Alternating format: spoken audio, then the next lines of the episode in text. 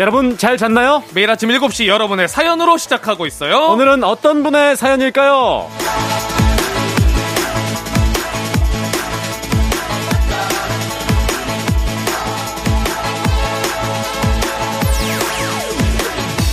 일팔구삼 님, 명절 왜 이렇게 안 반갑죠? 도로에서 긴 시간 보낼 생각하니 벌써 피곤이 밀려와요. 어리고 젊을 땐 여행 가는 기분이라 좋았는데 나이 드니 왜 이렇게 힘만 드는지 모르겠어요.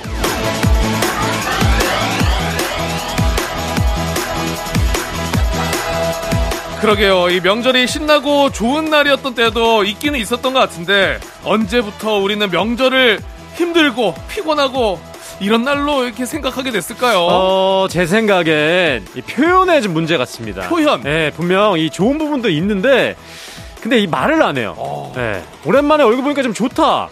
오늘아 고생했다. 음. 보고 싶었다. 좀 잘했다. 잘 왔다. 이런 좀 긍정적인 표현이 있잖아요. 아, 풀리는데요? 네. 음. 애들한테는 하는데 어른들끼리 잘 안 주고받잖아요. 그러니까 이제 고단함이 좀 남는 거거든요. 올해는 좀 많이 합시다. 아, 그래요. 이왕이면은 좋은 말 주고받으면서 좋은 날로 좋은 명절 만들어 보는 거예요. 자, 당장 지금 오늘부터 함께 해보시죠. 네. 케이비에스 쿨 에프엠 설 특집 오일간의 음악여행 일월 이십일 금요일 당신의 모닝 파트너 조우종의 에프엠 대행진입니다. 일월 이십일 금요일 케이비에스 쿨 에프엠 설 특집 오일간의 음악여행 팔십구 점 일 메가헤르츠 조우종의 에프엠 대행진 펀의 위아영 노래로 시작했습니다. 네, 아 이제 연휴 시작이죠. 본격적으로 자 우리 조우종 아나운서의 부친상으로 설 연휴까지 여러분들과 함께하고 있는 저는 산이산이 곽수산이고요. 저는 케이비에스엔 강성철 캐스터입니다. 네. 아, 오늘도 오프닝 사연 주인공 선물 드리고 시작해야죠. 네, 진짜 본격적인 또 이 주말권 연휴권의 시작 선물 드리겠습니다. 일팔구삼 님 한식의 새로운 품격 사홍원에서 제품 교환권 보내드리겠습니다. 자. 그리고 오늘부터 음. 케이비에스 쿨 에프엠 설 특집 오일간의 음악 여행이 지금 시작이 됩니다. 음악 여행이요? 네. 자, 그래서 오늘은 동네 한바 퀴즈 아니고요. 고향 한바 퀴즈로 시작을 합니다. 아하. 단판승이고요. 따로 신청은 저희가 받지 않고 기존 신청자들 가운데서 고향 어필하셨던 분들을 연결해서 진행해 보겠습니다. 어떤 고향 대표들이 선발될지 기대해 주시고요. 자, 그리고 금요일이라서 문자 주제는 따로 없지만 모닝 간식은 준비되어 있어요. 오늘의 모닝 간식은 빠유. 음. 바나나 우유입니다.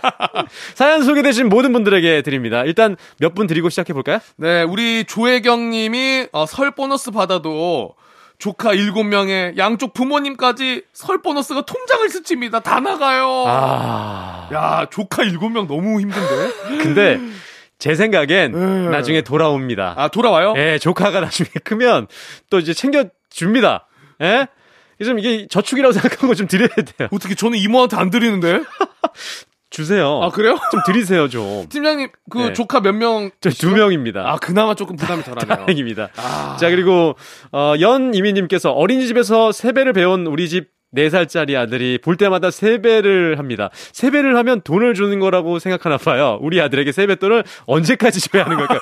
지금 많이 하면 많이 할수록 많이 주는 줄 아는 것 같은데요. 네 살이니까 네. 어, 요거는 그냥 귀여운 마음으로 주셔도 될 것 같아요. 어, 천 원짜리를 많이 준비해서 네. 할 때마다 천 원을 주시면 되지 않을까요? 아니면 동전 어때요? 아 동전? 동전을 주면은 할 때마다 무거워지니까 점점 안 하지 않을까요? 아 무거워지니까 오백 원짜리 괜찮습니다. 오백 원짜리로. 네. 자 하나. 하나만 더 볼까요? 어, 오육오구 님이 아내가 마트 선물 세트 코너로 일주일째 아르바이트 하러 다니는데 명절 음. 시즌이라 파김치가 돼서 들어와요. 아. 아내에게 아침밥 차려주라고 아 차려주려고 음. 아, 방송 들으면서 요리 중이라고 하시네요. 아 따뜻합니다. 진짜 스윗한 남편이시네. 네. 명절에 일하시는 분들이 있습니다. 많이 계시죠. 네. 이분들을 위해서 또 가족분들이 더 지금 신경 쓰고 챙겨주셔야 될 것 같아요. 네, 진짜 따뜻한 네. 아침밥 차려주시면서 계속해서 함께해 주시면 감사하겠습니다. 방금 네. 소개해드린 분들에게 저희가 바나나 우유 선물로 보내드릴게요. 네, 일월 이십일 금요일. 자, 그럼 이제 뉴스와 퀴즈 함께 만나러 가볼까요?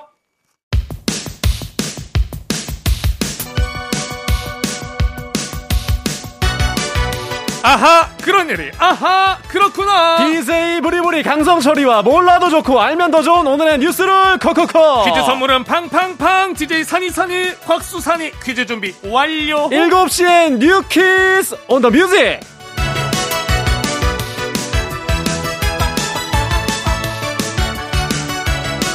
뉴스 퀴즈, 음악 한 번에 챙겨보는 일석삼조의 시간. 그럼 오늘의 뉴 퀴즈 시작합니다. 설 연휴에 한해 전통시장 주변 도로에 주차가 허용됩니다. 명절 기간 전통시장 이용을 늘리고 소비를 유도하기 위해서인데요. 다만 주의할 것은 주차 허용 구간이 아닌 곳과 소화전 오 미터 이내, 버스 정류소 십 미터 이내, 교차로 모퉁이 등 불법 주정차 구역은 단속 대상이니까 주의가 필요하고요. 또 연휴 기간 동안 지자체 공영 주차장도 무료 개방될 예정입니다. 각 지자체의 홈페이지를 통해 위치를 확인하실 수 있으니 사전에 미리 확인 후 움직여주세요. 설 연휴 고궁 나들이는 어떠실까요? 설 연휴 동안 경북궁을 비롯한 창덕궁, 덕수궁, 창경궁 네 개 궁을 포함해 종묘, 조선왕릉, 세종대왕 유적 등 총 스물두 곳의 관광명소가 쉬는 날 없이 문을 활짝 연다고 합니다. 창덕궁 후원을 제외하면 모두 무료로 관람할 수 있고요. 평소 예약제로 운영되던 종묘도 예약 없이 자유롭게 둘러보실 수 있다죠. 연휴 기간 특별한 행사도 챙겨보세요. 특히 경복궁에서는 불행을 막고 행운이 깃뜨기를 바라는 그림, 새화 나눔 행사도 열린다고 하니 참고하시면 좋을 듯 합니다.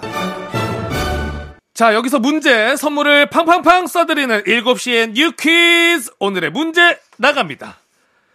조선시대 궁궐로 창덕궁, 덕수궁, 창경궁과 함께 우리나라를 대표하는 사 대 궁인 이곳은 어디일까요? 일 번 경복궁, 이 번 용궁, 삼 번 어 안 물어 안궁. 안, 네, 안 물어봤고 안 궁금해. 정답 아시는 분들은 음악 듣는 동안 단문 오십 원, 장문 백 원이 드는 문자 샵 팔구일공 또는 무료인 콩으로 정답 보내주시면 되겠습니다. 정답자 다섯 분 추첨해서 선물 드릴게요. 네, 음악 듣고 오겠습니다. 김종서의 아름다운 구속. 에프엠 댕진에서 드리는 선물입니다. 수분 코팅 촉촉헤어 유닉스에서 에어샷 U, 이너뷰티 브랜드 올린아이비에서 아기 피부 어린 콜라겐, 아름다운 식탁 창조 주비푸드에서 자연에서 갈아 만든 생와사비, 판촉물의 모든 것 유닉스 글로벌에서 고급 우산 세트, 한식의 새로운 품격 사원에서 간식 세트, 문서 서식 사이트 예스폼에서 문서 서식 이용권, 메디컬 스킨케어 브랜드 디엠에스에서 코르테 화장품 세트, 갈벨 사이다로 속 시원하게 음료, 첼로 사진예술원에서 가족사진 촬영권, 천연 화장품 봉프레에서 모바일 상품 교환권, 아름다운 비주얼 아비주에서 뷰티 상품권, 에브리바디 엑센코리아에서 블루투스 이어폰, 소 나이산 세차 독일 소낙스에서 에어컨 히터 살균 탈취 제품, 판촉물 전문그룹 깁코, 깁코에서 케이에프구사 마스크, 주식회사 산과드레에서 한줌견과 선물세트, 하남 동래복국에서 밀키트 복요리 삼 종 세트, 블라인드의 모든 것 월드블라인드에서 교환권, 여 에스더 박사의 에스더 포뮬러에서 글루타치온 필름, 제부도 하늘길 서해랑에서 해상 케이블카 탑승권, 당신의 일상을 새롭게 신일전자에서 아쿠아 청소기, 하루 온종일 따뜻한 지엘 하루 온팩에서 핫팩 세트, 건강을 생각하는 다양에서 오리 스테이크 세트, 전통 보약의 새로운 시각 트레서피에서 먹기 편한 한방 영양제, 판촉 사은품 전문기업 하나원 비즈마켓에서 카우프만 냄비 세트, 제과 명장 송영광의 명장텐 베이커리에서 소금빵 시그니처 세트, 안전한 마스크 루미안에서 다회용 연예인 패션 마스크, 톡톡톡 예뻐지는 톡센필에서 마스크팩과 시크릿 티팩트, 줄기세포 배양액 화장품 더세린에서 안티에이징 케어 에이치씨 세트, 주식회사 창원 에이치엔비에서 내 몸속 에너지 비트젠 포르테를 드립니다.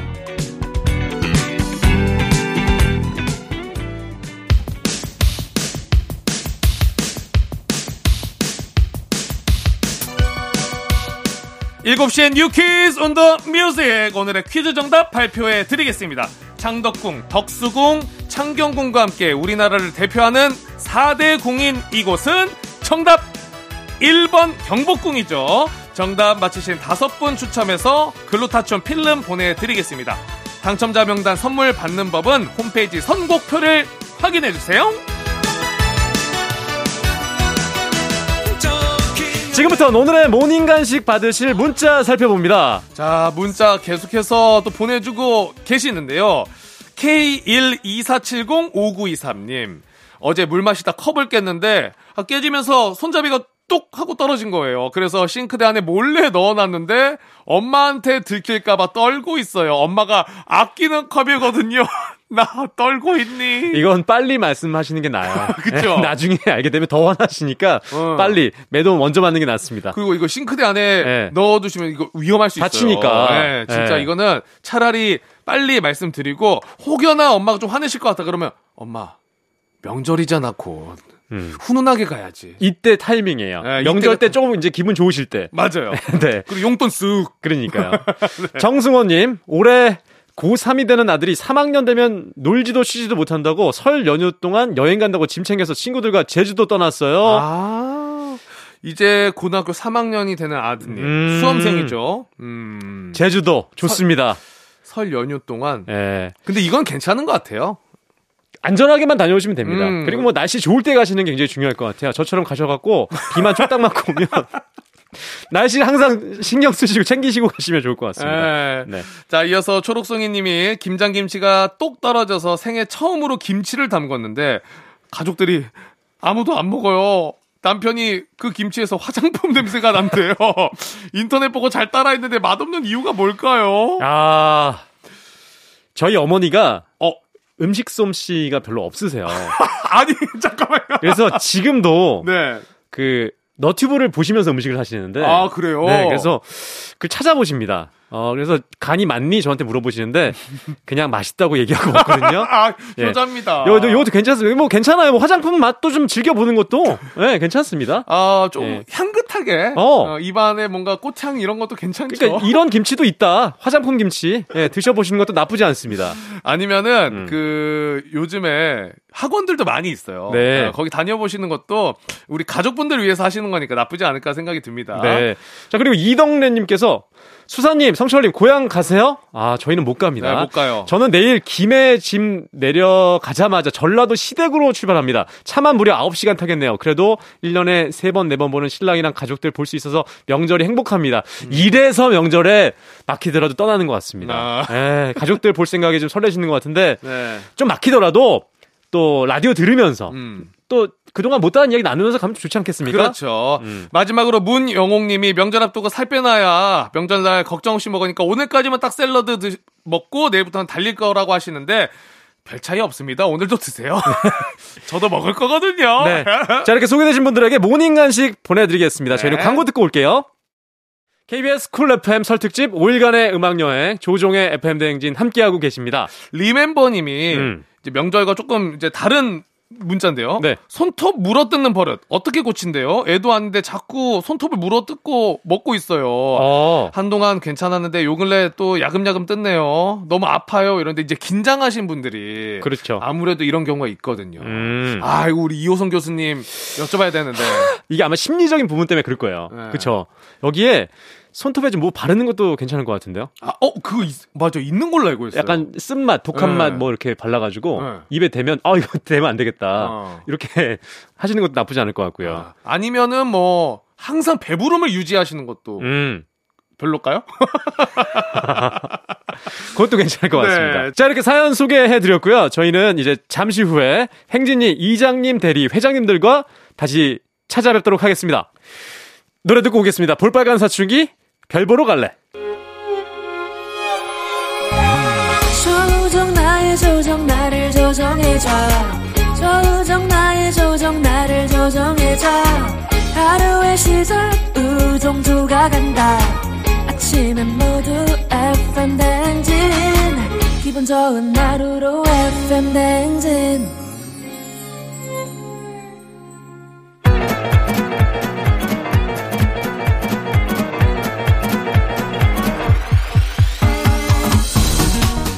아아아 마이크 테스트입니다. 들려요? 지금부터 행진이 주민 여러분께 소식 전해드리겠슈. 행진이 단톡이요요.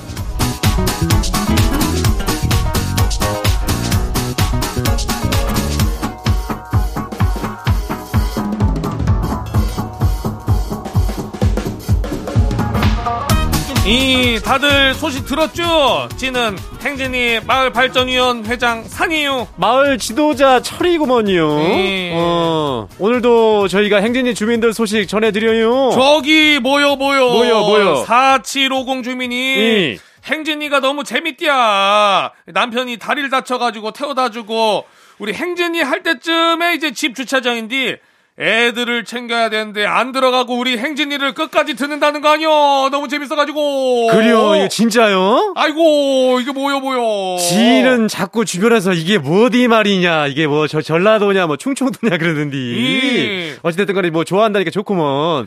나는 이런 사연 참 좋더라잉. 그렇지. 이장님이 행진이 걱정 많이 했거든. 그러니까. 근데 이제 우리가 좀 그래도 자리를 좀 메운 것 같아요. 이렇게 지금 재밌다는 주민도 있고. 그러고 보면 우리도 좀 이제 괜찮아진 것 같아요. 근데 이제 우리도 얼마 안 남았쇼. 그래요? 어. 자, 그치. 근데 앵간히 우리가 적응을 또 잘 했으니까 너무나 감사한 거고. 음. 그래도 오늘도 저기하게 또 저 거시기 저기 해보자고. 네. 오늘 행진리 사연 소개된 주민들한테는 블루투스 이어폰 드린다는 거 알려드리면서 몸에. 행진이 오늘도 가볼까요? 그래요? 행진이 사연 바로 봐요. 첫 번째 거시기 안선영 주민이요. 회장님들, 제 남편은 길도 잘 모르면서 내비게이션을 안 켜고 고집으로 운전, 운전을 해요. 아니 내비가 없는 것도 아니고 그냥 켜면 되는데 왜 안 켜고 감으로 가가지고 빙빙 돌고 그런데요. 이거 뭔 자존심이요. 이 사람 왜 이러는 거래요. 야, 이, 내 얘기요. 아, 지익이 이거 아, 지, 철이네요. 지도 이러거든요. 철이 왜 왜 안 키는 거예요? 이게 얘기... 남자의 자존심이요. 무슨 자존심이요 그게? 이게 예전에는 내비 없을 때 어떻게 다녔시오? 그냥 다녔잖요. 지도 피고 그랬죠. 지도 피고 그랬는데 이게 사실 좀 운전 한 십 년 차 넘어가면 예. 이거 뭐 길 그냥 내비 없이 한번 다니고 싶다. 또 이 운전을 많이 했다는 약간 자부심 그런 게 이슈요. 그러니까 퇴근을 두 시간 넘게 하는 거 아니오. 서울에서 서울 가는데. 근데 이게 이게 일단 내비게이션이 그래요. 좀 키는 게 낫지요, 그래도. 그래요. 네. 어, 우리 안선영 주민은 내비게이션 키길 바라면은 이. 하나의 해결책. 음. 자른 척하면 돼요. 그러면은 조용히 킬 거예요. 그래요. 네, 다음 봐요. 이.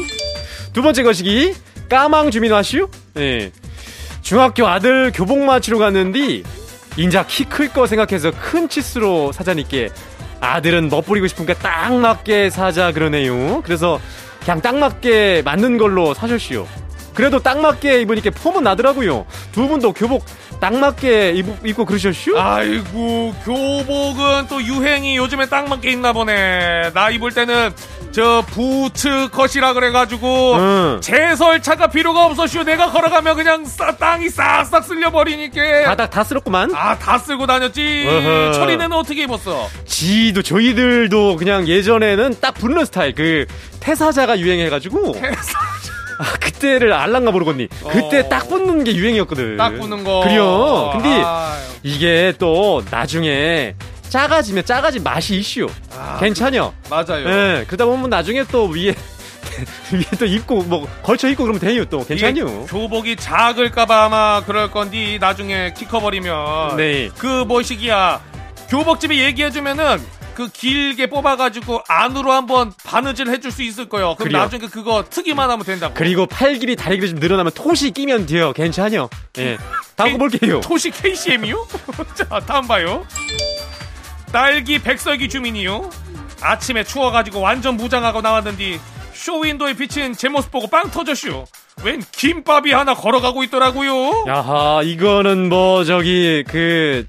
롱패딩 입은겨? 그렇죠. 까만 롱패딩 입으면 이제 김밥처럼 보이죠. 아하, 이거 뭐 괜찮아요. 요즘에 김밥이 다 뭐 한두 명이요? 다 김밥이지 뭐. 그러니까 오, 요즘처럼 겨울에는 겉멋 부리지 말고 따뜻하게 속이 꽉 찬 김밥으로 다니는 게 세상 마음 편한 거요. 이 머리만 노란색 아니면 돼요. 머리 노란 뭐 단무지죠 뭐. 아, 단무지. 그래요. 꼬다리요. 네.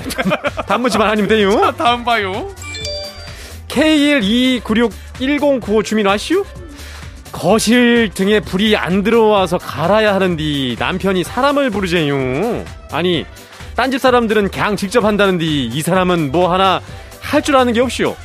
이게 사람 부를 일이요? 두 분은 어떻게 생각한대요? 전구 가는 걸 사람 불러요? 아이고. 범해. 우리 일공구오 주민, 이거는 남편이 외로운겨. 남편이 외로운겨? 사람 한 명 더 보고 싶은겨. 둘이 좀 잘해줘. 이거 사람 부르면 돈 나가요. 맞아요. 돈 나가긴 하는데. 음. 아니면 칭찬을 좀 해줘봐요. 그러면 또 직접 간다고 해줄 거니까. 아니면 그냥 저기 불 끄고 촛불로 살아요. 두 분이 그냥 분위기도 좋고. 아, 무드등으로. 무드등으로 그냥. 에이? 아이고. 이번 기회에 둘이. 에이? 그것도 참 좋네. 밤에. 에이? 좋아요. 괜찮아요. 그러면 이거는 촛불로, 촛불로 정리해요. 그렇게 살면 되는 거요. 네. 에이. 이렇게 마지막까지 봐요. 그래요.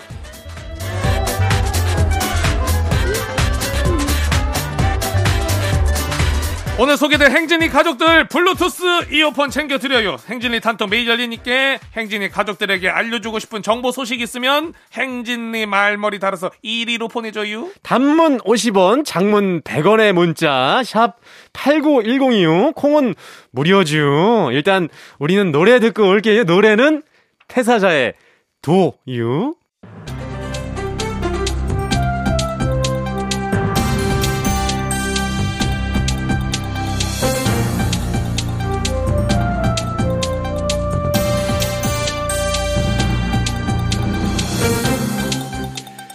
안현상의 빅마우스, 저는 강성철입니다. 카카오톡이 추모 프로필 기능을 오픈했습니다. 고인을 애도하고 추억할 수 있는 기능인데요. 자세한 사항 오늘도 곽 기자가 알려주나요? 네, 현장에 나와 있는 곽수산입니다. 그동안은 고인이 된 이용자가 카카오톡을 사용하지 않는 경우 일 년 뒤면 휴면 탈퇴가 되어서 카카오톡 유지가 안 됐는데요. 이제는 고인의 휴대전화를 해지하거나 휴면 상태가 돼도 프로필 공간에서 고인을 추모할 수 있게 됐습니다. 예, 이것을 조금 더 유심히 살펴보기 위해서 제가 나와봤어요. 모든 유심히 들여다보는 시티즌유 유작가 유시민입니다.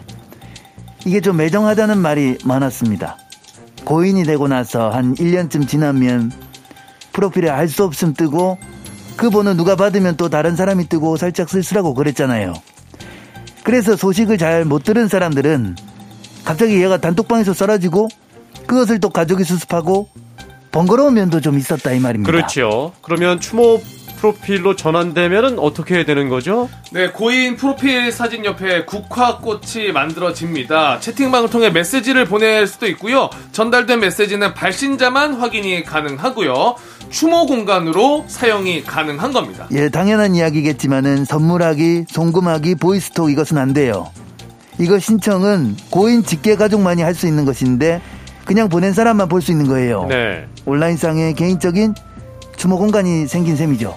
고인 직계가족의 신청이 필요하면 증빙서류 같은 것도 있긴 하겠네요. 네, 있어야 됩니다. 통신사 증빙서류, 가족관계 증명서, 신청인 신분증 이런 게 필요하긴 합니다. 예, 근데 이제 기존에 탈퇴 처리하신 분들은 이 기능 사용이 불가능합니다.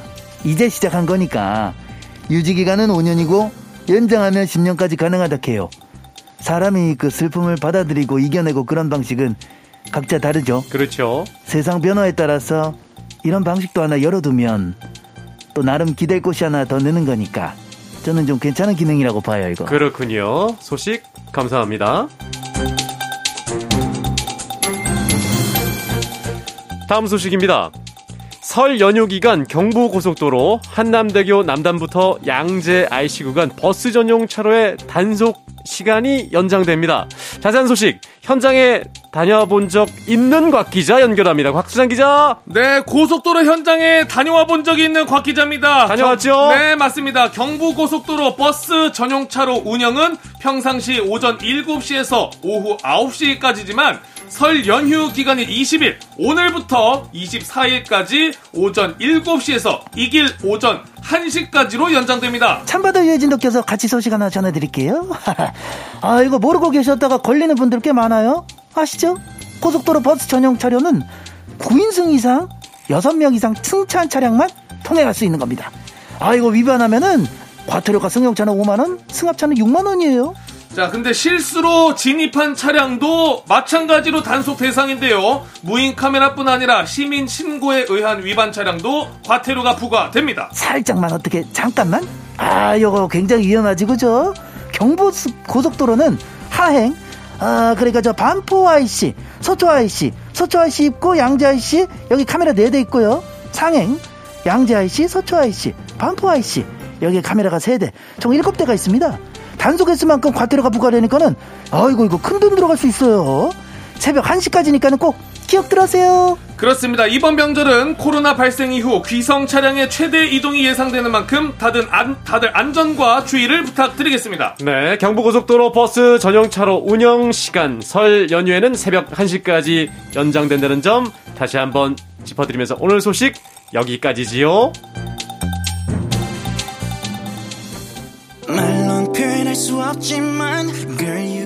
태양, 비티에스, 지민, 바이브.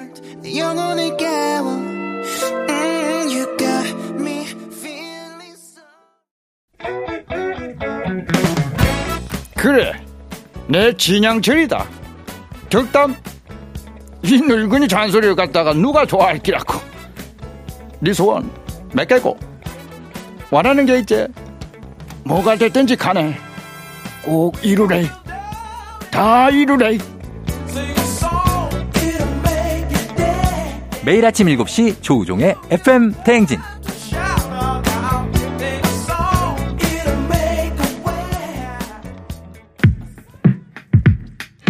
케이비에스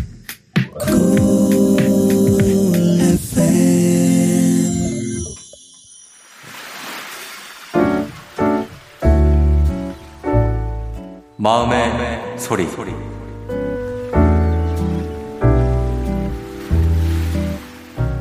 누나, 사춘기라서 까칠한 건 알겠는데 그래도 선 넘는 행동과 말은 좀 안 했으면 좋겠어. 그리고 엄마가 없을 때와 있을 때 행동이 달라도 너무 다른데 나한테 물떠와라. 방정리 좀 해라. 우국 좀 걸어라고 하지 마.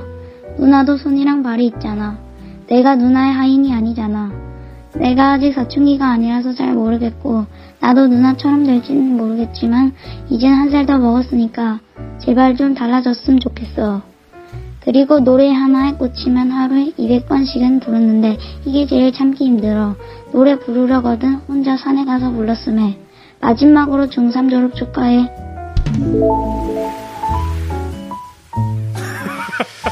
네, 오늘은 나 떨고 있냐님의 마음의 소리였습니다. 네, 나 떨고 있냐님에게는 가족사진 촬영권 보내드릴게요. 그리고 너무나 사랑스럽고 귀여워서 네. 소금빵까지 같이 보내드리겠습니다. 아, 얼마나 귀엽냐면 네. 익명, 음성변, 음성변조 두 개 다 요청했어요. 혹여나, 혹여나 혼날까봐 걸릴까봐. 아, 그렇구나. 야, 아, 너무 귀엽다. 네. 누나도 손이랑 발이 있잖아. 음. 내가 누나의 하인이 아니잖아. 내가 사춘기가 아니라서 잘 모르겠고 너무 사랑스러워. 저 진짜 공감합니다. 아, 맞아. 누나 있으시죠? 저 누나가 있는데 네. 누나가 저 이제 중학교 때 네. 엄청 심부름을 시켰어요. 실제로도. 네. 그 치킨집 심부름을 그렇게 시켰는데 음. 어, 누나가 돈을 낼 테니까 너는 심부름을 해. 네. 그러니까 너는 심부름만 해야 되는 이유가 있어. 어, 이, 어, 이유가. 돈을 안 내잖아. 갑니다. 그래서 갔다 오면 누나가 네. 너 왜 머스타드 소스 안 가져왔어? 와, 너무해. 또 보냈어요. 너무... 저 진짜 왔다 갔다 왕복도 많이 했는데 이게 어쩔 수가 없습니다. 누나가 사주니까. 아... 그래도 그나마 음. 누나 덕분에 치킨 많이 먹었었습니다. 일단 중학교 삼 학년 졸업했으니까 이제 고등학생이잖아요. 네. 고등학교 가면 조금 덜하지 않을까요? 음. 음. 좀 이제 나이, 나이 대, 어, 좀 그것도 좀 해줘야 돼. 네. 나이에 맞게. 대우도 좀 해줘야 됩니다, 이게. 하여튼, 나 떨고 있냐님. 네. 아이디로 나 떨고 있냐 너무 귀엽잖아요. 음. 이제 문자로도 다들 너무나 사랑스럽다, 귀엽다 함께 해주고 계시고요. 자, 이렇게 함께 해주시면 좋을 것 같아요. 네. 매일 아침 이렇게 속풀이 한번 하고 가시죠. 하고 싶은 말씀, 소개 담긴 말 남겨주시면 됩니다. 원하시면 오늘처럼 익명, 삐처리, 음성면조 다 해드리고요. 선물까지 드리겠습니다. 네. 카카오 플러스 친구, 조우종의 에프엠 대행지 친구 추가하시면 자세한 참여 방법 보실 수 있으니까 많은 참여 부탁드립니다. 삼 부는 문제 있는 여덟 시. 오늘은 설 특집. 고향 한바 퀴즈로 시작합니다. 네, 저희는 노래 듣고 퀴즈로 돌아올게요. 엑소의 으르렁.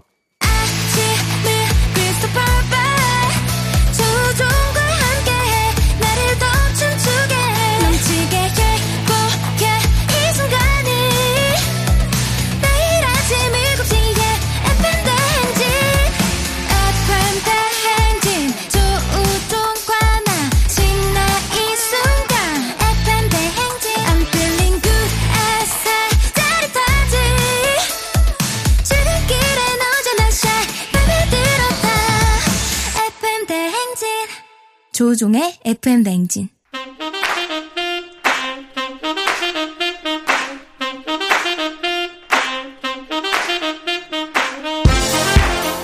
바쁘다 바빠 현대사회, 나만의 경쟁력이 필요한 세상이죠. 눈치, 지식, 순발력 한 번에 길러보는 시간입니다. 경쟁이 꼽히는 동네 배틀, 문제있는 여덟 시 고향 한바퀴 퀴즈.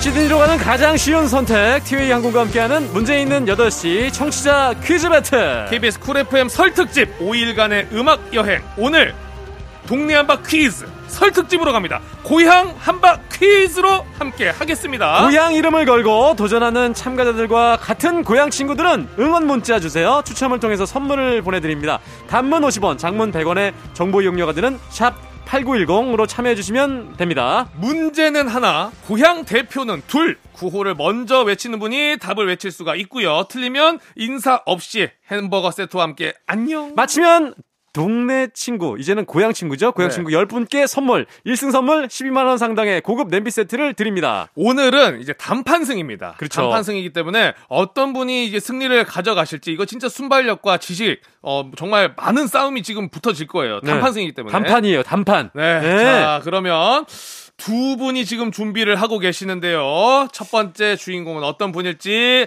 바로 만나볼 텐데. 어, 어느 지역일지 굉장히 궁금하네. 아, 일단 소개를 좀 해드리자면 네. 이거는 전남 목표. 아, 목포예요? 목포, 어, 목포 대표예요. 어. 사칠팔구 님인데 네. 어, 이렇게 보내주셨어요. 에프엠 대행진 청취 일 년 차 목포 토박이, 매일 아침 듣다 보니 도전정신이 불타올라서 신청합니다.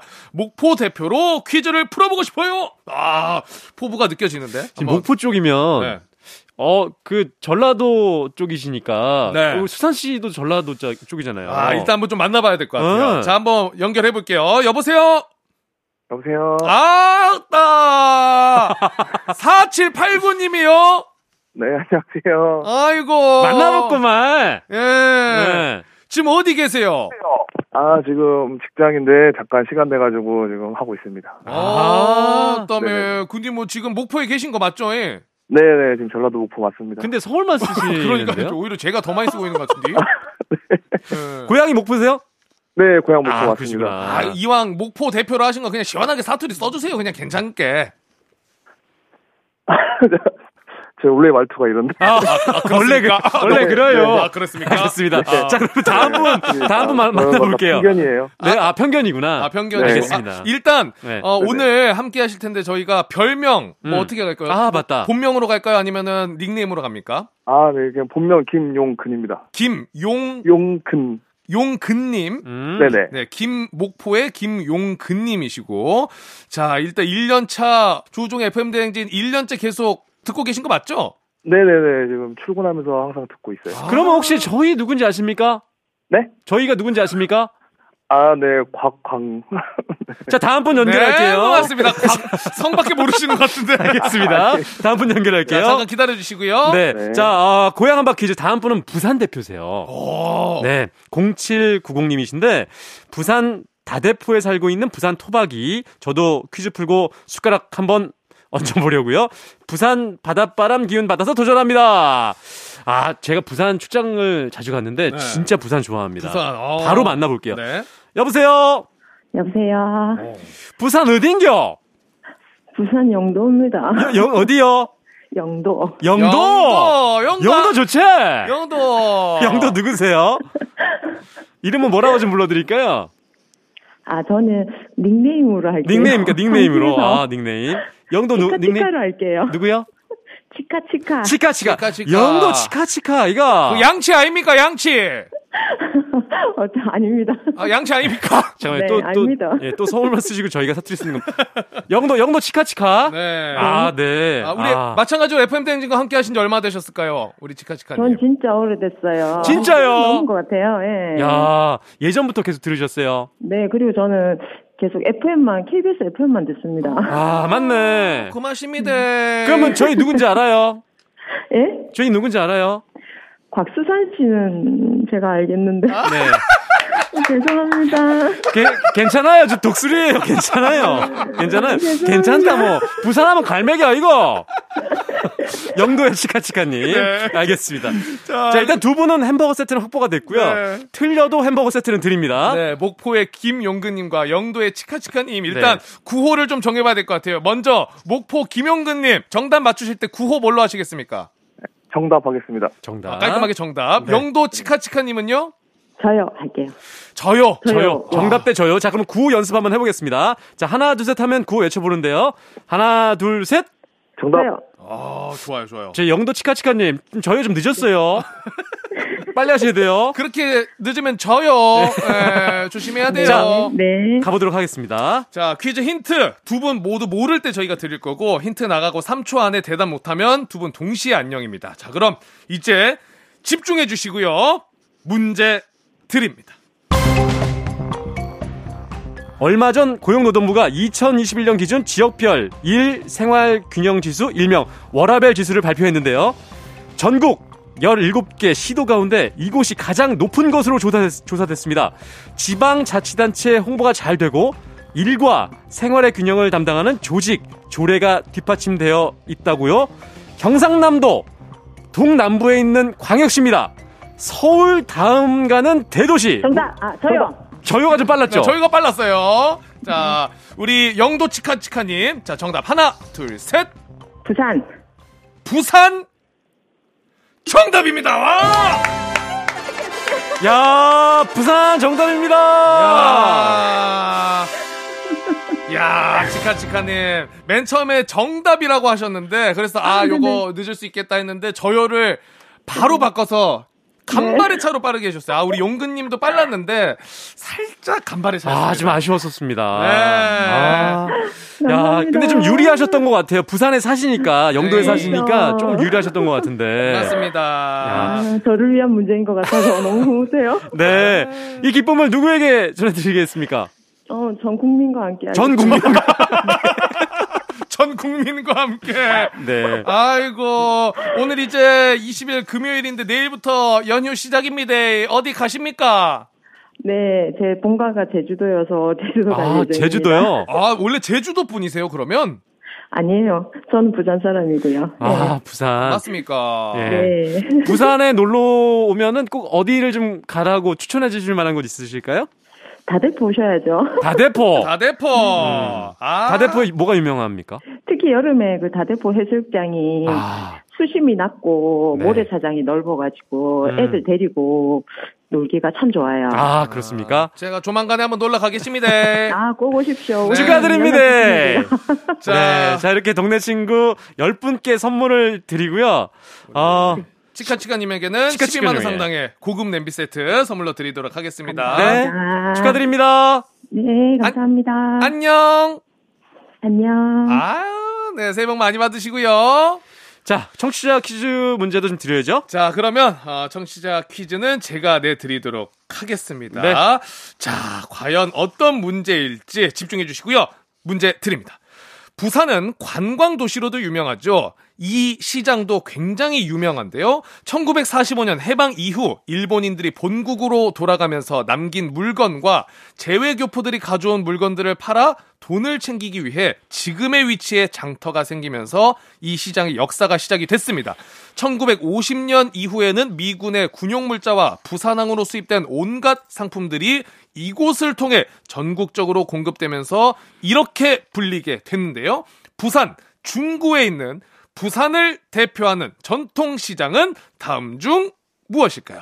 일 번 노량진 수산시장, 이 번 양재꽃시장, 삼 번 국제시장. 야, 영화로도 나왔었는데. 네. 알겠습니다. 정답 보내실 곳 짧은 건 오십 원, 긴 건 백 원의 문자 샵 팔구일공, 코는 무료입니다. 정답자 열 분께 선물 보내드려요. 마찬가지로 재밌는 또 오답 보내주신 저희가 한 분도 추첨해가지고 주식회사 홍진경 더 만두에서 만두 보내드리겠습니다. 노래 듣는 동안 정답 그리고 재밌는 오답 많이 보내주시고요. 네, 노래는 잔나비의 투게더입니다. 청취자 퀴즈 저 이제 바로 정답 발표해 드려보도록 하겠습니다.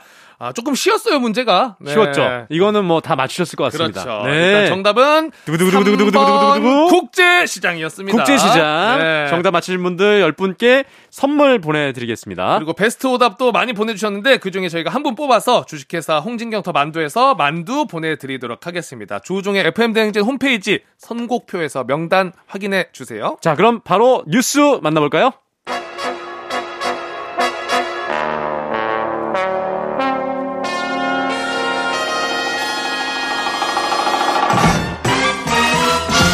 간추린 모닝뉴스 케이비에스 김준범 볼리 기자와 함께합니다. 아 기자님 바람 프로펠러 너무 돌아가요. 두구두구두구 로프 타세요 빨리. 기자님 기자님 요즘도 잘 오른 오늘도 잘 타고 내려왔습니다. 아 내려오셨어요. 아, 아 지금 고향 가는 길 아니시죠? 아 이번엔 좀 고향 안 갑니다. 아, 안 가십니까? 네. 아, 방금 내려오실 때 으짜 소리 들어, 들었습니다. 네. 안전한 착시. 네, 다행입니다. 아, 날이 추운데 왜 계속 헬기를 태우시는지 모르겠어요. 예. 아 이동선이 그게 제일 빨라가지고요. 제일 빨라요. 제일 빨라요. 안전합니다. 네. 오늘도 예. 퇴근은 지하철로 하십니다. 네 맞습니다. 네. 지하철 타고 갑니다. 네. 자 새해 복 많이 받으시고요. 예, 새해 복 많이 받으십시오. 첫 번째 뉴스 바로 들어가겠습니다. 어, 네. 아마 좀 비슷한 생각하시는 분들 많으실 것 같은데 요즘 아파트 이름이 갈수록 좀 어려워지잖아요. 서울시가 여기에 좀 제동을 걸었다고요? 아, 제가 이 뉴스를 준비하면서 제가 사는 아파트 이름을 글자 수를 세봤더니 네. 열다섯 글자더라고요. 진짜요? 지역명 나오고 브랜드 나오고 뭐. 뭐 센트럴 파크 붙고 그다음에 일 차, 이 차 뭐 붙고 이러니까 진짜 헷갈립니다. 근데 이게 뭐 제가 사는 아파트만 그런 게 아니고 주변에 진짜 네. 많아요. 음... 사실 저희 부모님이 이제 지방에 계시는데 저한테 그 택배로 뭐 보내실 때 하시는 말씀이 아파트 이름을 외우질 못하겠다고 음... 너무 길어서. 음... 그러니까 요즘 보면 이게 약간 유행입니다. 그래서 우리나라 말하고 외국어를 붙여가지고 이름을 복잡하고 길게 뽑는 게 몇 년 전부터 시작이 됐다가 막. 됐는데 음. 글자 수가 경쟁하듯이 점점 길어지거든요. 네. 서울시가 아, 이건 더 이상 안 되겠다라고 해서 아파트 이름을 지을 때는 간단하고 명료하고 되도록 우리말을 써서 아파트 이름을 지어라라는 가이드라인을 만들어서 음. 앞으로 건설사에게 보내겠다라는 계획을 발표했고요. 물론 뭐 가이드라인이기 때문에 지키지 않는다고 무슨 벌금이 나오는 건 아닙니다만은 아. 그래도 서울시가 이렇게 이제 광고를 하면 아파트 그 건설사들도 아무래도 의식은 앞으로 돼서 음. 조금씩은 변화가 있을 것 같긴 합니다. 음, 아 이게 지켜질까 싶기도 한데 이게 최근 들어서 아파트 이름이 이게 길고 복잡해진 게 어느 정도 이름이 예뻐야 좀 그 뭐라고 할까요? 가격 때문에도 그런 게 있는 거죠? 이게 아무래도 좀 마케팅 차원, 좀 뽐내는 차원. 아. 예를 들어서 이 지역의 대표는 우리 아파트 랜드마크라고 하죠. 음. 예를 들어서 여의도의 랜드마크는 우리 아파트에 이런 뽐내기 차원이 음. 강해지고 랜드마크라는 게 알려져야 아파트 시세가 더 플러스가 되니까 이런 음. 경쟁들이 좀 붙는 것 같은데 사실 예전에 오래된 아파트 한번 생각해 보시면요. 그냥 이름이 단순했습니다. 뭐 대표적으로 압구정 현대, 음. 뭐 잠실 주공 일 단지, 음. 이 단지 되게 매우 단순했는데 이천 년 들어서 약간 트렌드가 바뀌었죠. 그래서 뭐 무슨 무슨 캐슬, 캐슬. 뭐 레미안, 그렇죠. 뭐 이 편한 세상, 네. 자이, 그러니까 어떤 건설사만의 브랜드가 이제 아파트에 붙기 시작했는데 음. 그것도 이제 좀 지나다 보니까 지겨워진 거죠. 그래서 그 브랜드만으로는 아쉽다. 아. 더 뭔가 클래스가 높은 하이 브랜드로 가자라고 하면서 이제 독자적인 이름들을 만들면서 네. 뭐 무슨 무슨 퍼스트, 무슨 무슨 아크로, 무슨 무슨 서밋, 뭐 도대체 무슨 뜻인지 모르는 것들이 붙는 거죠. 이제 그 현상이 심해지면서 아까 말씀드렸지만 열자 넘는 이제 이런 브랜드들 아파트 이름까지 생긴 거고 사실 이게 상표거든요. 근데 사실 이제 건설사들도 왜 이렇게 도대체 길게 뽑는 거냐라고 물어보면 나름의 고충은 있대요. 왜냐하면 이런 것 이런 것들 한번 이름을 붙여볼까 하는 건 웬만한 게 다 상표권이 미리 등록이 돼 있기 때문에 아, 그래요? 음. 그걸 피해서 하려다 보니까 어쩔 수 없이 뭐 덕지덕지 붙게 된다라고 네. 해서 이번에 가이드라인이 나오기 때문에 차제에 이런 좀 불필요한 경쟁을 좀 앞으로 안 하는 쪽이 네. 뭐 주소를 외우는 사람도 편하고 거기 사는 사람도 편하고 모두가 편해지는 방법이 아닐까 싶긴 합니다. 음, 아, 나중에는 진짜 네. 별의별 단어 다 붙을 것 같아요. 그러니까 이 명절에 선물 보내기도 힘들어요. 그러니까 주소 잘못 적을 예, 수도 있겠습니다. 너무 힘들어요. 맞습니다. 네. 예. 자 다음 소식인데요. 직장인들에게 십삼월의 월급으로 불리는 연말정산 이 시즌이 설 연휴 지나면 시작되는데 열, 연말정산을 악용한 피싱이 지금 기승이다고요. 사람들이 참 돈을 아끼려고 하는 그 작은 마음을 이용하는 참 못된 수법인데. 아, 네. 사실 연말정산은 정부가 공인한 합법적인 절세이기 때문에 거의 모든 직장인들이 신경을 아주 많이 쓰죠. 그래서 단 일 원이라도 천 원, 천 원이라도 아끼는 팁이나 안내가 있다고 하면 누구나 한 번씩 클릭을 해보고 싶은 마음이 드는 게 너무나 당연한 인지상정이고요. 그렇죠. 이런 심리를 이용해서 이제 피싱 사기를 하는 건데 음. 연말정산을 하면 가장 많이 이용하게 되는 홈페이지가 국세청 홈페이지입니다. 네. 국세청 홈페이지에 그 저기 도메인이 홈택스고 그래서 따따따따 뭐 홈택스 점 지오 점 케이알 그런 이름이 붙은 그 가짜 메일 계정을 만들어서 아, 이걸로 이거 예. 그, 그 계정을 만들어서 연말정산 관련 공지를 뿌렸습니다. 네. 그래서 특히 또 최근에 나온 그 메일 제목 하나는 마지막 경고 이렇게 붙어 있거든요. 근데 마지막으로 붙으니까 한 번 더 눌러보고 싶잖아요. 그쵸? 근데 막상 눌러보니까 이게 그 누른 사람의 피해자의 이메일과 이메일 아이디 비번이 모두 모두 빠져나가는 해킹이었다고 아이고. 하고 그렇기 때문에 국세청에서는 이런 공지를 하고 있습니다. 절대로 홈택스 점 지오 점 케이알로 개인에게 메일을 보내지 않는다. 네. 그렇기 때문에 절대로 메일을 누르지 마시고 연말정산 관련해서 궁금하신 점이 있으면 직접 그 국세청 홈페이지를 찾아와서 공지사항을 눌러보면 된다라고 음. 안내하고 있기 때문에 꼭 유념하시면서 피해를 안 당하시는 게 좋을 것 같습니다. 네. 아, 요 어쨌든 홈택스 점 지오 점 케이알 음. 이렇게 돼. 이렇게 된 주소로 가는 문자는 절대 없다. 네. 거기서 유념... 오는 문자 뭐, 뭐 메일을 절대 없다는 점 꼭 유념하셔야겠습니다. 네. 마지막 경고는 진짜 그 나쁜 사람들한테 보내야겠네요. 네. 네. 네, 맞습니다. 자, 그리고 다음 소식으로 천구백육십 년대에 개봉됐던 좀 당시에 선풍적인 인기를 끌었던 로미오와 줄리엣. 요 남녀 주인공이 영화사 상대로 오십오 년 만에 소송을 냈어요? 예, 이것도 참 흥미로운 해외 뉴스인데요. 네. 어, 올리비아 핫세. 아, 유명하죠. 아시죠? 유명한 그 여배우시잖아요. 네. 올해 나이가 이제 칠십일라고 하는데, 네네. 그분이 이제 천구백육십 년대 개봉된 로미오와 줄리엣에서 줄리엣으로 나왔고요. 네. 로미오로 나온 남자 배우가 저는 이름 처음 들어봤는데 레너드 위팅이라는 음, 분인데, 네. 이분도 역시 칠십 대입니다. 음. 그러니까 지금 칠십 대인 분들이 이분들이 십 대에 찍었던 영화가 그 육십 년대 로미오와 줄리엣인데 음. 오십 년이 지나가지고 영화사를 상대로 육천억 원대 손해배상 소송을 냈어요. 와, 육천억 원대요? 예, 영화사가 우리에게 육천억 원을 보상해라. 우와. 그 이유를 들어보니까 당시에 이제 그 감독이 이 배우들이 열다섯 살, 열여섯 살이었는데 노출은 절대 없다. 그러니까 안심하고 영화를 찍으라라고 섭외를 했는데 막상 영화를 찍을 때는 노출을 굉장히 강조시켜서 아. 사실 또 그것 때문에 흥행한 요인도 있고요. 네. 근데 열다섯 살, 열여섯 살이면 사실 미성년자잖아요. 그렇죠. 그렇죠. 아동이고. 그래서 지금 우리가 지금 와서 생각해 보니까 오십오 년 전에 감독이 영화사가 우리를 속여서 아동 학대를 했던 것 같다. 그러니까 이제, 이제라도 뒤늦게라도 잘못을 시인하고 배상금을 내놔라라는 소송을 내서 굉장히 화제가 되고 있고요. 이게 오십오 년 전 일을 지금 와서 소송을 할 수 있느냐 자체도 좀 따져봐야 되긴 합니다. 왜냐하면 그러니까요. 소송이란 다 시효가 있기 때문에 이게 미국 법원에서 진행되는 일이긴 합니다만 이게 과연 이런 주장들이 인정이 될 거냐. 사실 아동 성범죄는 시효 없이 잘못을 물어야 한다는 의견들도 있거든요. 그래서 음. 이런 것들이 많이 인정이 되면은 해외 그리고 국내에서도 이런 유사 범죄의 어떤 하나의 시금석 잣대가 될 거기 때문에 소송 결과에도 상당한 큰 관심이 모아지고 있습니다. 네. 아, 네. 아. 이것도 지켜봐야겠네요. 그러네요. 지켜봐야 될 것 같습니다. 네.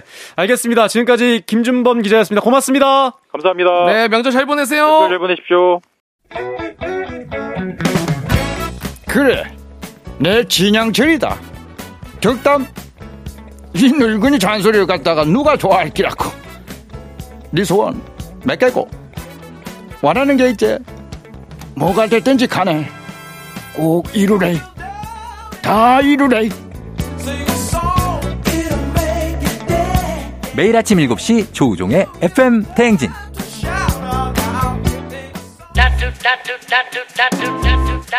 사 부는 아주 든든한 가족을 만나는 시간이죠. 닥터 패밀리. 오늘은 대장학문외과 대장장이 한윤대 선생님과 함께합니다. 잠시 후에 만나요.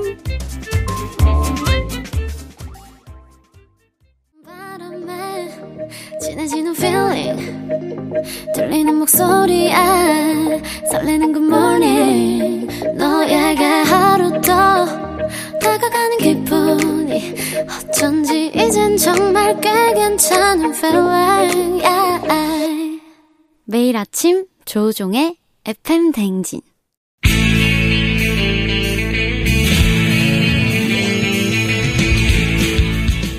살아가면서 사자 들어가는 가족은 꼭 필요하다고 하죠. 의사, 판사, 변호사. 다른 건 없어도 우리에게 의사는 있습니다. 에프엠 대행진의 의사 가족 닥터 패밀리.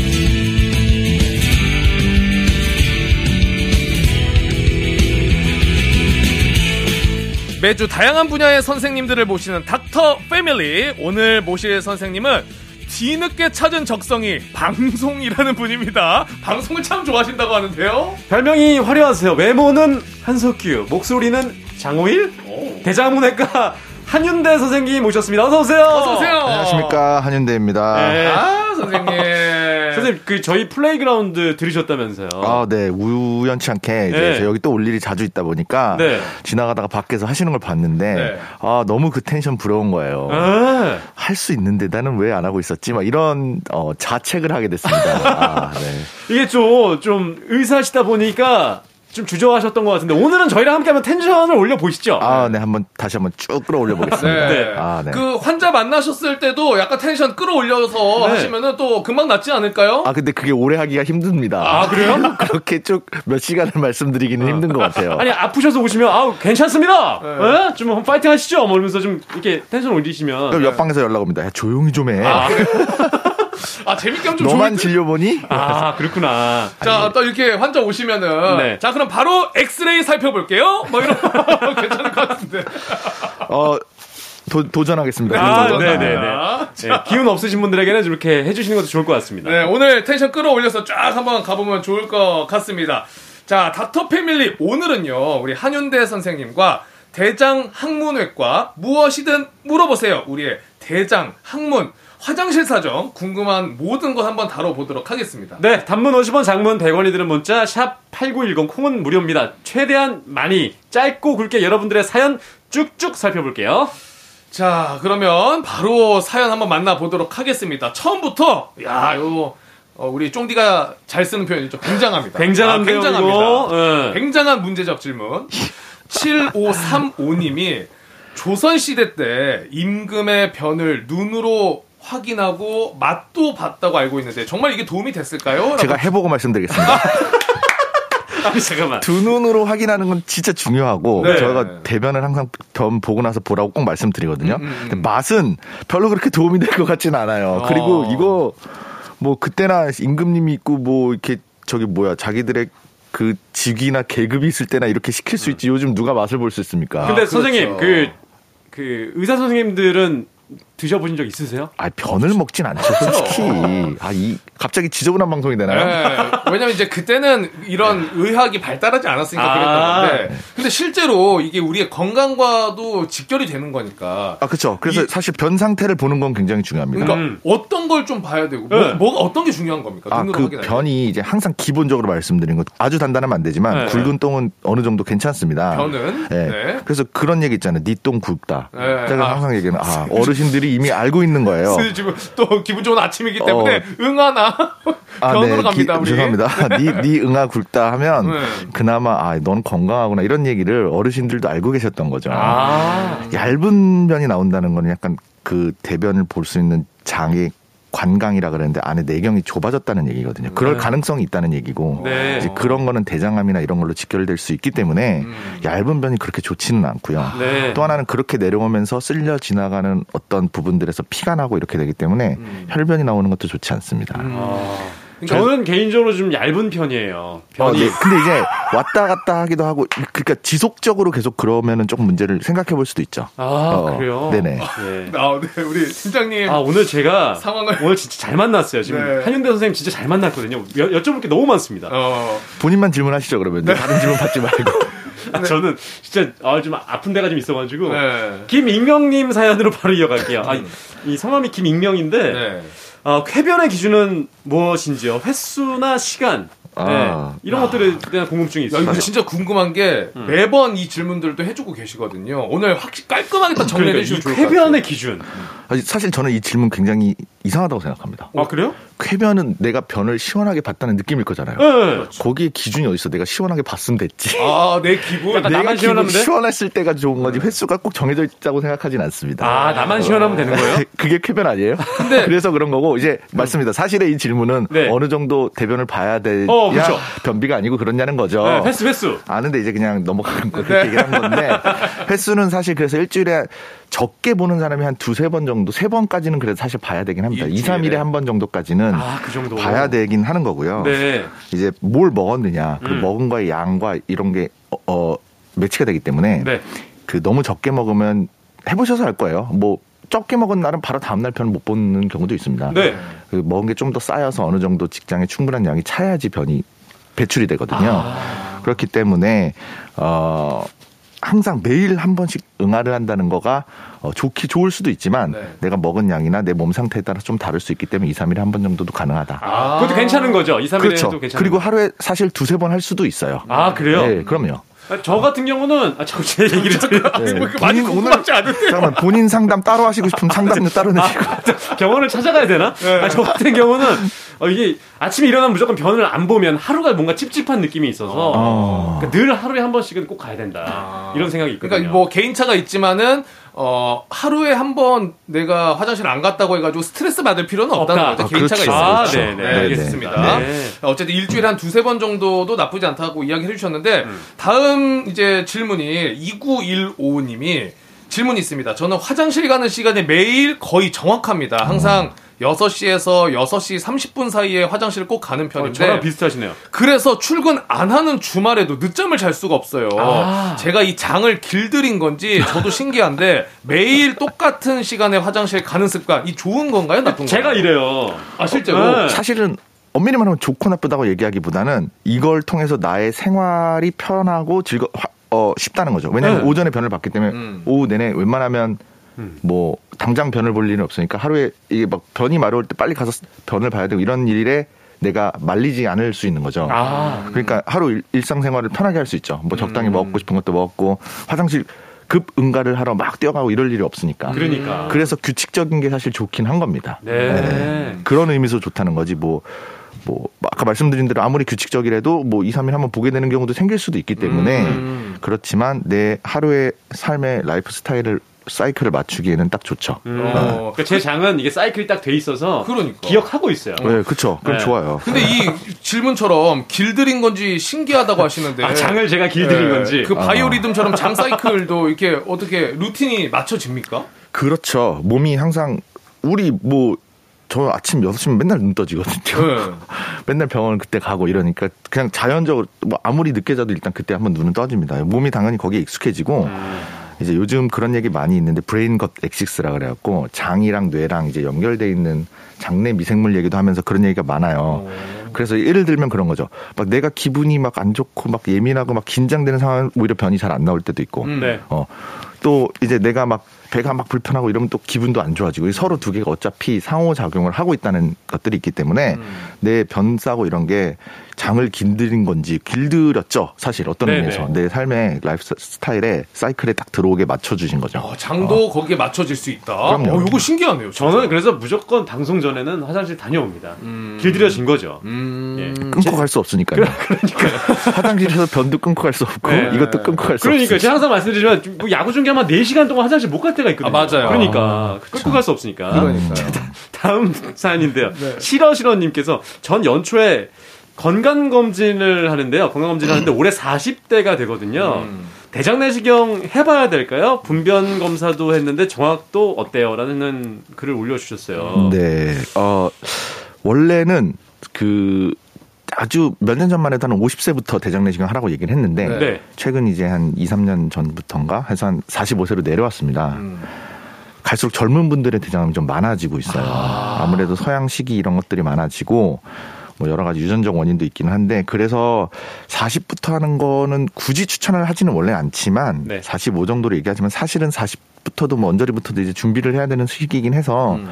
우리나라처럼 대장내시경 이런 의료에 노출되기 쉬운 곳은 그러니까 왜냐하면 내시경 하는 게 어렵지가 않잖아요. 네. 어디 가서 해달라고 하면 금방 할 수 있으니까 외국은 그럴 수 없거든요. 음. 그러, 그렇기 때문에 편할 수 있기 때문에 이제 내가 예민하시고 긴장되시는 분들도 있고 문제가 있다고 느껴지시면 사실은 해서 나쁠 건 없습니다. 아, 미리 네네. 예방하시는 거는 진짜 나쁠 건 없으니까. 수산 씨 아직 안 하셨죠? 그 저는 한 번도 안 해봤는데 네. 이거 정말 약간 원론적인 질문일 수는 있겠습니다만은 경험이 없으니까 이거 아픕니까 이거? 어때요? 어, 아니 근데 수면 수면이 있잖아요. 한데. 네, 수면이 있죠. 네. 그냥 뭐 전혀 기억도 나지 않으니까요. 아~ 네. 저 수면으로 두 번 해봤습니다. 두 번이나? 네. 벌써 두 번이나 했어요? 네. 아, 제가 건강을 챙기는 스타일이라가지고. 별로 뭐 크게 네, 아무 없으셨을 기억도 없고요. 네, 그러니까. 네, 그리고 뭐 그 전날 약 먹잖아요. 그 물 같은 거 막 먹잖아요. 네네. 네, 그래서 많이 마시는데 그 그걸 되게 힘들어하시더라고요. 그 웬만한 분들은 네. 시간마다 먹고 밑으로 쭉 장 비워주는 거를 되게 힘들어하시는데 저는 그게 쉽더라고요. 아. 제, 저의, 저의 티엠아이 시간이 되고 있어요. 오늘도 그냥 강성철, 장, 장성철로 가도 되겠는데요? 네, 이거 코너 바꿔야 되겠는데. 아니, 근데 이 질문도 궁금합니다. 분변검사도 있던데. 어, 분변검사. 정확도에 대한 질문이 있거든요. 네, 실제로 괜찮습니다. 사실은 대장내시경 하기 전에 우리 건강검진의 기본은 분변검사를 먼저 하는 겁니다. 그게 어. 가장, 어, 비침습적인 검사라고 하죠. 대장내시경 하려면 솔직히 항문에 이렇게 막 넣어야 되고, 뭐 막 쑤시고 이렇게 되니까 음. 몸에 직접적인 위해라고 말하기는 좀 그렇지만 이제 뭔가 이렇게 가해져야 되잖아요. 네. 가능하면 검진이란 건 그런 걸 최소화시켜야 되기 때문에 일 차적으로는 분변 검사를 할 수밖에 없습니다. 음. 그런데 이거는 사실 정확도가 높지 않습니다. 사실은. 아, 네. 그래서 어, 대체하려는 게 많이 노력이 있고 실제적으로 제가 막 연구했던 거에도 어떤 이제 항문 이런 변을 체변에서 확인하는 키트 같은 것도 있어요. 네. 실제 지금 뭐 판매도 되고 있는데 음. 그런 것들도 어 이런 이런 분변 검사를 좀 더 정확하게 하기 위한 하나의 그 다른 막 연구 대체 이런 것들이 계속 개발되고 있습니다. 아, 네. 근데 지금 뭐 지금 아직까지는 엄청난 정확도가 있다기보다는 확실한 거는 아무래도 대장 내시경이 훨씬 확실하긴 하다. 일단은 그렇죠. 네. 네. 자 그리고 김수민님께서 얼마 전 혈변을 보았는데 치핵이나 치질일 수 있다고 해서 일주일 자육하니 완화되더라고요. 음. 혈변이 멈추면 병원 안 가봐도 될까요? 대장암 증상도 혈변이라서 걱정이에요. 음. 아, 네. 일단 뭐, 네. 뭐, 나이랑 여러 가지 상황들도 좀 막, 아까 말씀드렸던 변의 두께나 이런 것도 같이 감안을 좀 해야 되고요. 음. 치핵이나 치질에서 좋아질 수, 쓸 수 있습니다. 예, 네, 그렇긴 한데, 이게 항문은. 네. 다른 데는 그래도 내가 보는데, 어, 여기 팔이 왜 이래? 뭐 이렇게 볼 수 있는데, 이게 보기가 어렵잖아요. 보기가 진짜 네, 어렵죠. 볼 수, 본인이 보기도 어렵고, 결국 누가 봐줘야 되는데, 네. 뭐, 남들한테 봐달라고 할 수도 없고, 없죠. 결국 의사 봐줘야 되기 때문에, 사실 이게 걱정이 되고, 멈추면 괜찮나, 이거 누가 한번 확인해줬으면 좋겠는데, 결국 그런 의미에서는 가봐야 될 수 있습니다. 병원에 가봐야 네, 되죠. 그쵸, 네네. 네. 음... 저랑 같은 사연이에요. 제가. 장성철 씨. 방송 이거 제가 지난해, 지난해 네네. 좀 과로를 했더니 네. 뭔가 변이 좀 이상한 거예요. 불편한 거예요. 네. 병원에 갔더니 선생님이 이거는 지금 치질인 것 같다. 어? 그래요? 네. 아, 어쩐지 좀 불편하게 앉아 계시더니 아, 그런 이유가 있었네요. 그래서 이거 수술을 하는 게 좋겠다 했는데 아, 제가 선생님 좀 고민을 좀 해보겠습니다 했더니 좌욕하고 약을 좀 먹고 어. 조금 이후에 좀 보자. 그래서 좌욕을 많이 하고 음. 약을 먹었더니 좀 괜찮아지더라고요. 선생님. 아, 그래서 근데, 수술은 안 했어요. 어, 아니, 안 그래도 아니, 왕만두님 질문이 그게 있어요. 어. 치질이 있는데 좌욕을 하는 게 도움이 된다고 하는데 왜 좋은 거고. 아, 선생님, 이거, 예, 좌욕이. 네, 상관관계. 근데 저 개인적으로 저희 진료실로 오셔야 되는 거예요. 이 정도면? 방송을 빌미로 지금. 아, 진짜 오늘 진짜 한윤대 선생님 정말 잘 진료를, 만났어요. 진료를 하고 계신 것 같은데. 아, 왜 이제 만났는지 모르겠네. 네. 좌욕을 하는 게 도움이 되는데요. 좌욕을 하면은 어 이제 따뜻한 물로 주로 하게 되거든요. 네. 어, 뭐 엄청 뜨거운 물은 아니고 미지근한 온도로 하는데 이제 어, 항문 쪽에 있는 혈관들이 우렬이 생긴다고 해서 이제 피혈관이 이제 원활하게 돌지 못하면 우리가 팅팅 붓는 듯한 양상이 되면서 음. 치핵이 이제 밀려 나오게 되는 건데요. 음. 그런 부분들이 따뜻한 물로 이렇게, 이렇게 따뜻하게 릴렉스를 해주면 혈관이 확장되면서 좀 이완되면서 가라앉아요. 음. 그래서 도움이 됩니다. 어. 네. 그다음에 어, 좌욕은 어, 항문 건강에 도움이 되죠. 근데 너무 오래 하는 것도 안 안 그렇죠. 너무 오래 하거나 자주 할 필요도 사실 없습니다. 한 아. 오 분 안쪽으로만 하시면 되고요. 네. 뭐 짧게는 이, 삼 분 얘기하는 데도 있지만 뭐 길게는 십 분 내로 제가 볼 때는 사, 오 분 정도면 충분한 것 같습니다. 네, 우리... 그렇게 하루에 한 두 번, 뭐 많아야 두 번.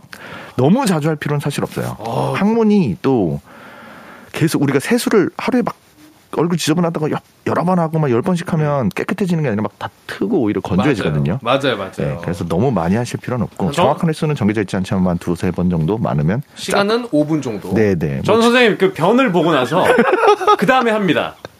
아, 네. 뭐 예, 예, 편을 보고 괜찮습니까? 그렇죠, 그렇죠. 아, 네. 네. 편을 보고 하시는 것도 나쁘지 않습니다. 온도는 온도는 한 몇 도 정도가 괜찮을까요, 선생님? 아, 온도는 한 사십 도 안, 안파 왔다 갔다. 아, 왜 이제 만나는지 모르겠어요, 선생님. 제가 너무 높게 온도를 해가지고 이게.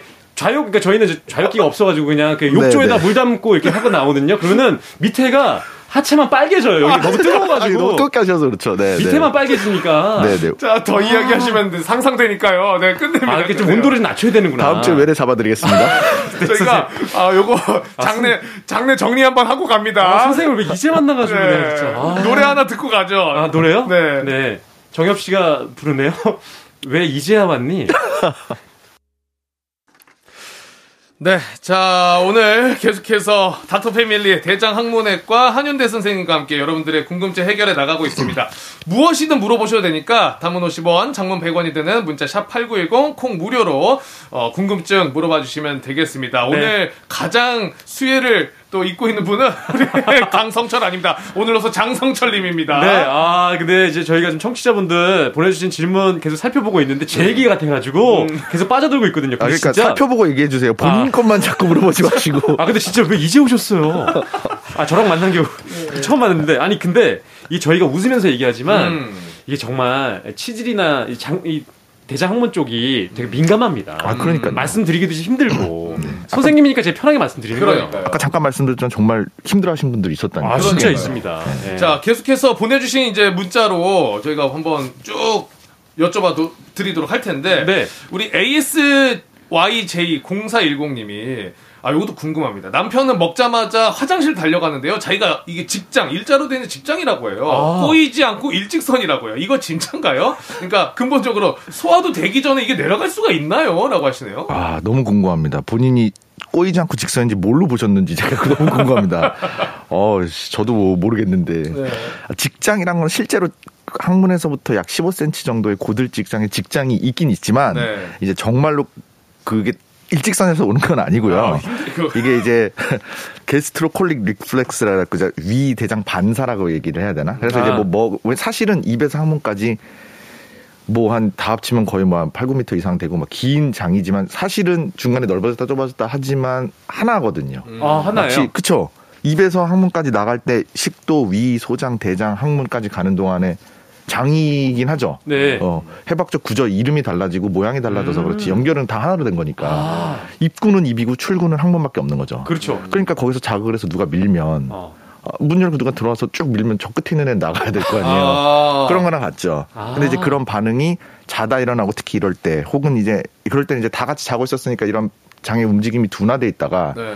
대표적인 경우는 아침각 이런 건데 이제 먹기 시작하면 이제부터 아침에 일어나서 일을 시작하는 거죠. 그렇죠. 그러니까 이제 그때부터 쫙 하면 항문 쪽에 있던 애들이 어느 정도 쌓여 있었으면 나갈 때가 돼서 쫙 밀려 나가는 아, 거죠. 최소화하는군요. 그렇죠. 이제 그렇게. 앞에서 미니까 이제 위에서부터 아~ 시터트를 하니까 아~ 음, 들어간 들어간 만큼 밑으로 나온다. 네. 예. 자, 자 다음 사연은 케이 일 이구육 일공구오님께서 아침을 먹어도 뒤돌아서는 공해요. 회충약 먹어야 하나요? 아, 이분은 뒤지면 바로 이게 무슨 뒤돌아서는 공해요는 뭐예요? 배고파다, 배고프다, 아~ 공허하다 이런 것 같아요. 근데 예전에 그런 게 있었어요. 저도 어렸을 때 계속 뭐 먹으니까 야 너 회충약 하나 먹어야겠다. 아, 어른들이 그, 그런 이야기 한 적은 있었거든요. 근데? 그렇죠. 사실 근데 요즘은 이제 정말 항문에 있는 해충 이런 게 많이 줄었어요. 건강 상태들이 어... 예전에 비해 좋아져서. 어, 이분은, 어, 쑥쑥 크고 있는 중인 것 같습니다.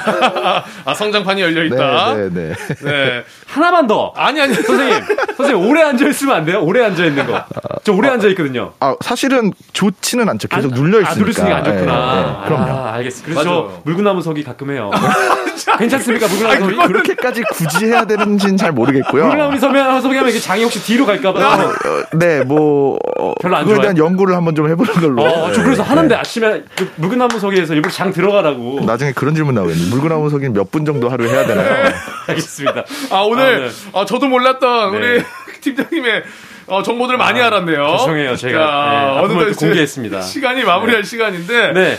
아 근데 이제 우리 강성철 팀장이 너무나 좋아했는데. 아 왜 이제 만나가지고? 네. 근데 아쉽게도 네. 오늘 우리 닥터 패밀리가 마지막 시간이래요. 아, 아, 아. 하필. 근데 하필이면 또 어쩌다가 네. 쫑디랑 이렇게 작별 인사를 하셔야 되는데 저희랑 마지막 코너를 함께하게 됐습니다. 네, 우리 닥터 패밀리가 에프엠 대행진에서 삼 년 정도 이게 됐다 보니까. 정말 많은 선생님들 함께해 주셨거든요. 근데 우리 선생님께서는 비교적 최근에 합류를 하셔가지고 우리 한윤대 선생님 네, 엄청 아쉬우시다고. 전 지금 뭐 맛만 봤는데 내가 나가라고 지금. 아 그래도 또 모든 우리 닥터 패밀리 분들 계시잖아요. 그렇죠. 한 말씀 네네. 해주신다면은 좀 어떤 이야기 해주실 수 있을까요, 대표님? 아, 뭐 다들 여기 와셔서 뭐 정보도 좋은 정보도 주시려고 노력하시고 음. 또 우리 쫑디랑도 어, 좋은 관계를 맺어주시면서 많은 청취자들한테 도움되는 얘기를 해주시려고 했던 많은 선생님들은. 음. 노력해 주신 것도 감사하고 음. 뭐 제가 대표로 하기엔 감히 어 막판에 들어온 주제에 막 그렇긴 하지만 어 제가 마지막 방송인 만큼 어 여러 선생님들을 대신해 정말 뭐 고생하셨고 감사했다는 말씀드리고 앞으로 또 좋은 코너 있으면 또 불러주시면 어 더욱더 학문의 건강에 책임지도록 노력하겠습니다. 아유, 감사합니다. 일단 우리 팀장님 먼저 책임져 주시기 바라겠습니다. 다음 네. 주에 네, 일단 우리 한윤대 선생님 비롯해서 네. 특히 가장 최근까지 함께해 주신 소아청소년 정신건강의학과 박소영 선생님, 피부과 김홍석 선생님, 치과의 김영삼 선생님, 그리고 코너 속의 코너 성담소의 이시훈 성교육 강사님까지 여러분들이 보내주시는 감사 인사 대신 또 잘 전해드리도록 하겠습니다. 네, 다음 주엔 새로운 코너가 찾아올 텐데요. 어, 어떤 코너가 찾아올지 좀 기대해 주시고 오늘 선물 받으실 분들 조종의 에프엠 대행진 홈페이지 선고표에서 명단 확인해 보시기 바라겠습니다. 자, 그러면 우리 다 같이 쫑디가 안녕 요거 아시죠? 선생님도 아시죠? 음, 네네네. 네, 요거 다 같이 외치면서 끝내면 좋을 것 같아요. 제가 네. 선창하면은 다 같이 안녕 해볼게요. 자, 그럼. 닥터 패밀리 안녕. 조종의 팬댕진 오늘은 여기까지입니다. 끝곡으로 태연의 Can Control Myself 들려드릴 텐데요. 아, 좋네요. 예. Can Control My 장. 네, 우리 팀장님. 알겠습니다. 저는 스페셜 디제이 강성철이었고요. 저는 곽수산이었습니다. 자, 내일 주말에도 만나요 우리. 모두 모두 골든벨 울리는 하루 되세요.